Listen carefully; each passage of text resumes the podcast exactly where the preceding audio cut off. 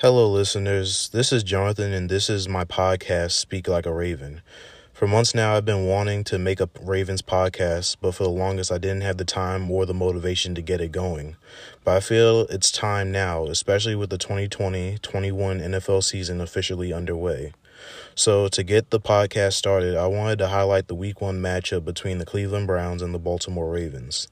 So, my beloved Ravens kick off their Super Bowl hopes at home against the division rival Cleveland Browns. Now, keep in mind that there was no preseason this year, so it's the Ravens' first game since that heartbreaking loss that we suffered back in January to the Tennessee Titans. But nonetheless, the Ravens, along with league MVP Lamar Jackson, hope to obtain their goal this year, and they're going to have to start against the Cleveland Browns to do it. Now, the Ravens, rightly so, are the favorite team in this matchup. However, if you're looking at top to bottom, Cleveland has one of the most talented rosters in all the league, and obviously, division rivals give you good matchups.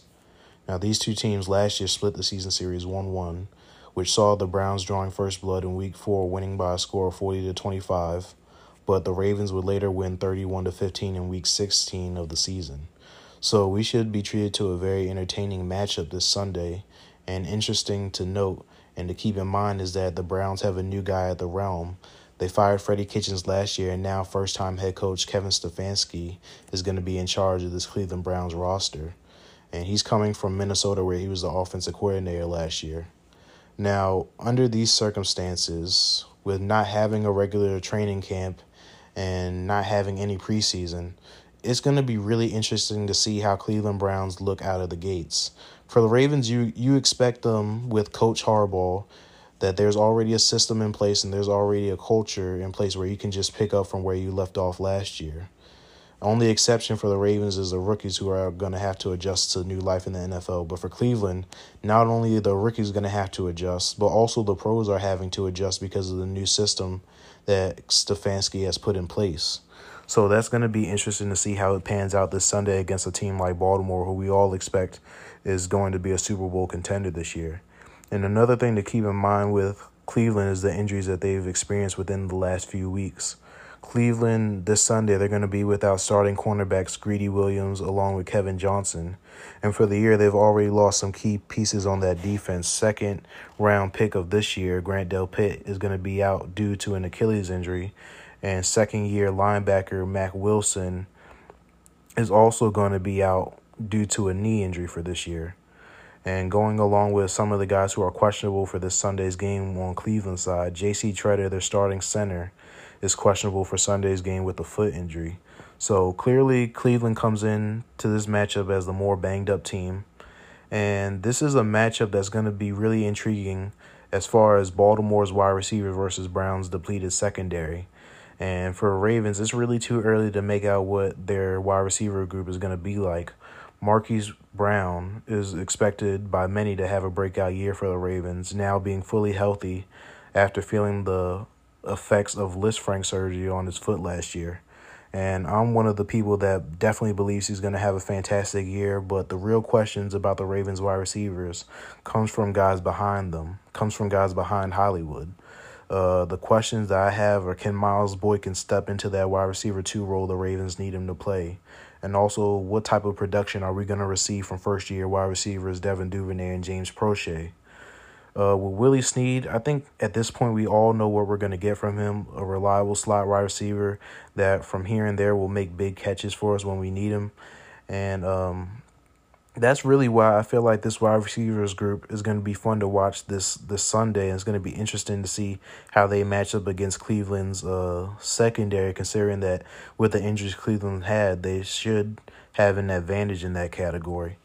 And also keeping in mind, uh, Cleveland has a very loaded offense. They have Jarvis Landry, they have Nick Chubb, they have Austin Hooper, Kareem Hunt, the man himself, number two, OBJ.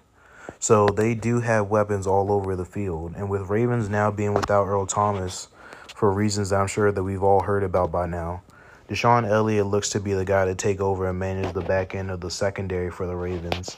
And like me and, and other Ravens fans, and even his teammates, Um, we're all excited to see how DeShon Elliott handles that role. But going back to the Browns offense, it really all falls on to Baker Mayfield. If Baker Mayfield uh, can forget about last year and move forward with his progression, and if we see resemblance of the Baker Mayfield we saw in his rookie season, Cleveland has all they need to make the playoffs this year. And obviously, on the other side with the Ravens, we go as far as Lamar can take us. I'm extremely excited to see how the league MVP follows up a historic season in the NFL last year by not only winning the award by unanimous unanimous decision, but also by setting the entire league ablaze. And word out of camp from the Big Trust ambassador Mark Ingram, Lamar is a million times better this year than where he was throwing the ball last year. And that's similar to the reports we heard coming out of camp earlier last year. So I definitely put a lot of faith and big trust into that statement that we heard from Mark Ingram. So I think this is a game for both teams that can really set the tone for their seasons that they wish to have. For the Ravens, obviously they're my team. I feel like the keys for the games for the Ravens is pretty simple. I think the first thing that they have to do is stop the run. Last year, we had our worst games against Derrick Henry and Nick Chubb. Cleveland can beat us passing the ball, but they're a much better team when Nick Chubb gets going. So Ravens uh new and improved front front seven. They have to work. Uh, they have their work cut out for them against the Browns' rushing attack. But with Calais Campbell now here and Brandon Williams up front demanding respect, I think uh, they'll be up for the task. Uh, some stars of the game for the Ravens. I think Hollywood is going to repeat his week one success of last year. I think he goes over 100 yards and has a touchdown on the day. And Lamar Jackson, I think, also starts off his 2020 21 campaign with a good game as well. At least 250 passing yards. I say the rushing would be about maybe 87 rush yards, and I think he could have at least like three touchdown passes on the day. And Patrick Queen is going to lead the Ravens in tackles week one. That's one of my bold predictions that I have for week one. So, my score prediction for this game I have the Ravens winning 30 to 24 against the Browns, and they start off their season with a Week One victory. And I think this is going to be a close game. Browns they have a solid team. I expect the better team to win this game, however, and that just happens to be the Ravens. So that's my predictions and picks for this year. That's my preview for this week's matchup.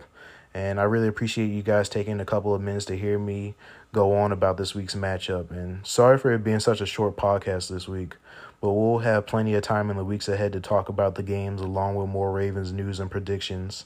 And I just like to say thank you guys for the support. And this has been the Speak Like a Raven podcast. Enjoy the games on Sunday and the rest of your weeks, everyone.